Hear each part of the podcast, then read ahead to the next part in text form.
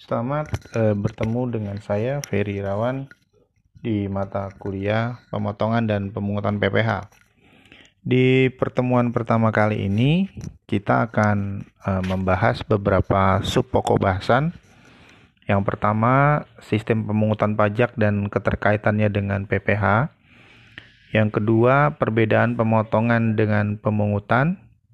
Yang ketiga, sifat eh, pemotongan dan pemungutan PPH final dan tidak final. Kemudian yang keempat, mekanisme pemotongan dan pemungutan PPH eh, serta jenis-jenis output eh, PPH. Baiklah, kita akan masuk ke sub pokok pembahasan yang pertama, eh, yaitu sistem pemungutan pajak dan keterkaitannya dengan PPH. Jadi sebagaimana kita ketahui, sistem pemungutan pajak yang berlaku di Indonesia adalah self-assessment. Nah, namun demikian sebetulnya administrasi pajak di Indonesia juga mengenal uh, official assessment dalam kondisi tertentu. Contohnya apa? Misalkan ada proses pemeriksaan yang dilakukan oleh Direktorat Jenderal Pajak. Nah, selain uh, official assessment, kita juga mengenal ada withholding system atau lebih dikenal dengan istilah pemotongan dan pemungutan. Nah, dalam withholding system sebetulnya negara ini meminta bantuan pihak lain. Siapa pihak lain tersebut? Ia adalah disebut uh, withholding agent atau uh, istilah lainnya pemotong dan pemungut pajak. Apa tugas dari withholding agent ini? Dia bertugas atau bertanggung jawab untuk memotong atau memungut pajak dari subjek pajak ya, kemudian disetorkan ke kas negara ya. Selain memotong dan memungut pajak, si pemotong atau pemungut pajak ini pun diberikan kewajiban atau tugas untuk melaporkan melaporkan dalam SPT ya yang dilakukan setiap masa atau setiap bulan tergantung dari kondisi dan e, situasi dari masing-masing pemotongan dan pemungutan tadi. Nah, kemudian karena sifat pengenaannya, sistem pemotongan dan pemungutan pajak memegang peranan yang penting dalam menjaga stabilitas penerima negara. Kenapa demikian? Karena sistem pemotongan dan pemungutan pajak ini eh, dia bisa langsung mengumpulkan uang masuk ke kas negara. Ya, kalau kita eh, mencermati eh, pasal 1 Undang-Undang PPH di sana bisa diartikan bahwa pajak penghasilan itu dihitung eh, setelah kita mengetahui berapa penghasilan wajib pajak selama satu tahun dari Januari sampai Desember misalnya kemudian baru bisa dihitung pajaknya. Nah, kalau mengikuti mekanisme seperti ini kan kas negara itu baru bisa mendapatkan atau memperoleh uang uh, di periode berikutnya ya, di tahun berikutnya. Kalau misalkan tahun pajaknya 2018 maka uang yang masuk ke kas negara baru bisa masuk 2019. Kenapa? Karena nunggu dulu menghitung berapa penghasilannya, berapa pajaknya, baru uang masuk. Nah, dengan mekanisme withholding ini, uang bisa masuk ke kas negara lebih cepat ya. Jadi dari sisi pengumpulan uh, uang masuk ke kas negara ini tentu lebih menguntungkan bagi negara.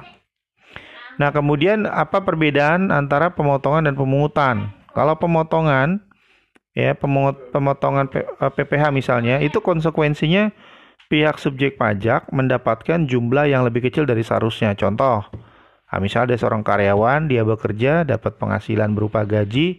Nah, atas gaji tersebut akan dipotong PPH sesuai dengan tarif yang berlaku, sesuai dengan syarat dan ketentuan yang ada dalam aturannya.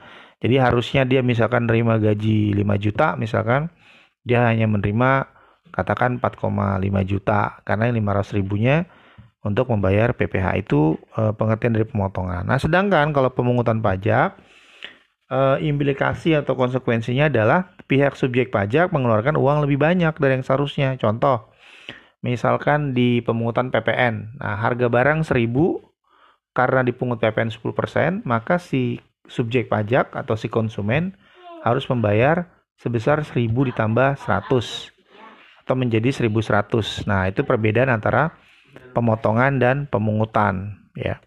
Kemudian ke pokok bahasan berikutnya uh, masih di pemotongan dan pemungutan perbedaannya contoh pemotongan PPH ini ada di PPH pasal 21 ada di pasal 22 maaf 23 26 dan 4 ayat 2 untuk uh, eh, PPH. Sedangkan untuk uh, pemungutan PPH itu ada di pasal 22 atau di PPN ya. PPN itu di pajaknya itu bersifat dipungut. Jadi PPN itu bukan dipotong tapi dipungut ya. PPN-nya dipungut. PPH pasal 22 dipungut.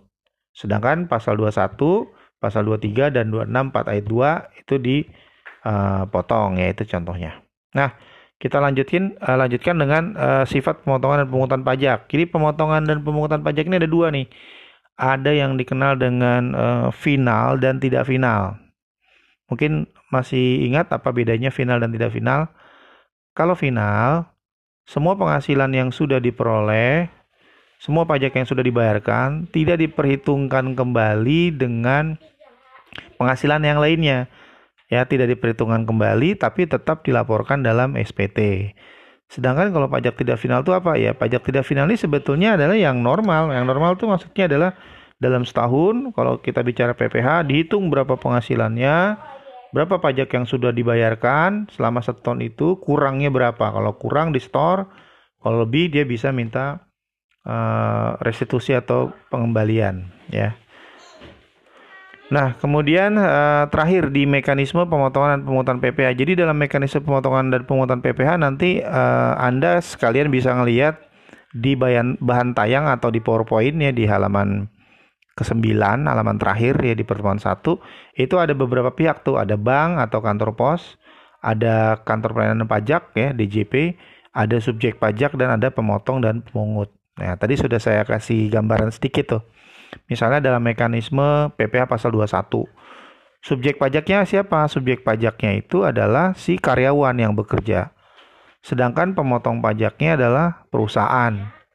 Nah, jadi ketika karyawan memperoleh gaji, maka si perusahaan akan memotong PPh pasal 21. Kemudian si perusahaan melaporkan pajaknya ke kantor pajak dan menyetorkan pajaknya ke bank atau kantor pos ya, eh, sesuai dengan peraturan yang berlaku.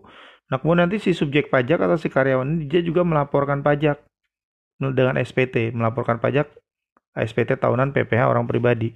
Kenapa kalau sudah uh, pernah ada pertanyaan, kenapa karyawan kan dia sudah dipotong pajaknya, kenapa dia harus lapor? Nah, tujuannya supaya uh, Direktorat Jenderal Pajak bisa melakukan uh, cek and recheck apakah pajak yang dipotong dan dibayarkan oleh si subjek pajak itu betul-betul dilaporkan oleh si pemotong atau si perusahaannya. Jadi nanti ketahuan nih kalau seandainya misalnya pemotong pajaknya atau si perusahaannya nih bohong atau ngambil uangnya si karyawan. Dia bilang dipotong untuk pajak padahal sebetulnya bukan dipotong untuk pajak gitu ya. Mungkin masuk ke rekening sendiri gitu. Mungkin itu uh, pembahasan untuk pertemuan kita yang pertama. Sampai ketemu lagi di pembahasan berikutnya. Terima kasih.